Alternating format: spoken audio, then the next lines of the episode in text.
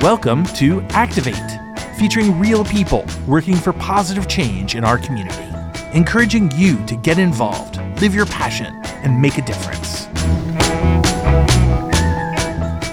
Hi, this is Joelene Bergonzi.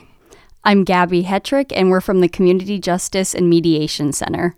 The Community Justice and Mediation Center is a local nonprofit um, we provide a wide range of mediation services, and we also do trainings on mediation and restorative justice. So we do work with the justice system sometimes to fill a need like eviction court, small claims court. So there is a, a place for mediators in the community just in the justice system.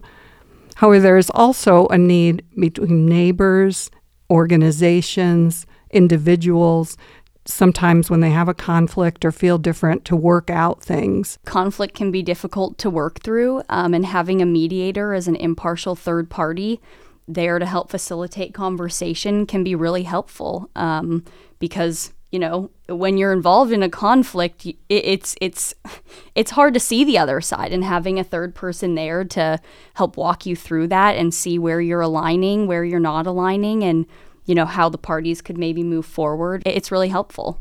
I, um, many years ago, wondered why people didn't talk to each other when they felt different.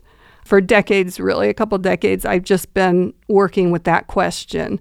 How can we talk to each other when we're different? How can we hear each other and understand? So, we have a really big need for mediators. We offer two 40 hour trainings a year, one in, in the spring, one in the fall. Um, and after you take that 40 hour training, it's over the span of a month on Thursday nights and Saturdays during the day. It's all on Zoom. Uh, you're a mediator with the Community Justice and Mediation Center. So we have three main uh, types of mediation that we offer. They fall under STEP, which is Shoplifting Theft Education Program, uh, VORP, the Victim Offender Restoration Program, and then our community mediation, which encompasses, you know, neighborly disputes, employee employer, uh, and then we have a really big landlord tenant section that falls under community mediation. And we could really use mediators uh, mostly for community. And as somebody that's very involved with our landlord tenant services, we can really, really use people in eviction court every week. Uh, so we show up, CJAM does, with mediators as part of what's called the Eviction Prevention Project.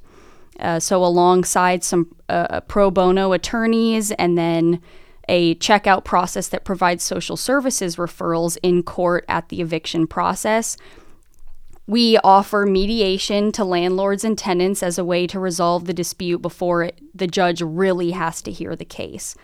It's work that I'm really proud of because from January 1st of 2022 to March 31st of 2023, we produced a little over 330 mediated agreements in court that help avoid an eviction being ordered. We could really use mediators um, because of that high caseload. We're, we're doing a lot, but it's really good work and it's really rewarding. We really want people from different parts of the community because that helps make mediation a more equitable process yeah, if you're interested in mediating with us or taking our training, you can check us out at cjamcenter.org.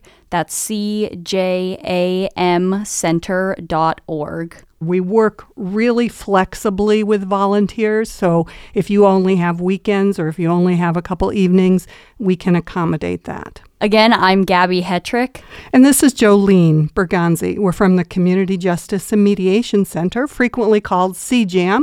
We'd love to have you contribute your skills and strengths with us. Thank you. You've been listening to Activate True Stories from friends and neighbors who stand up for what they believe in.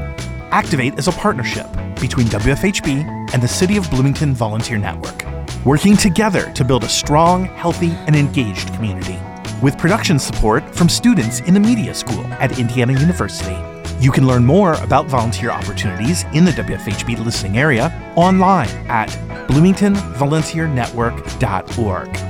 That's bloomingtonvolunteernetwork.org.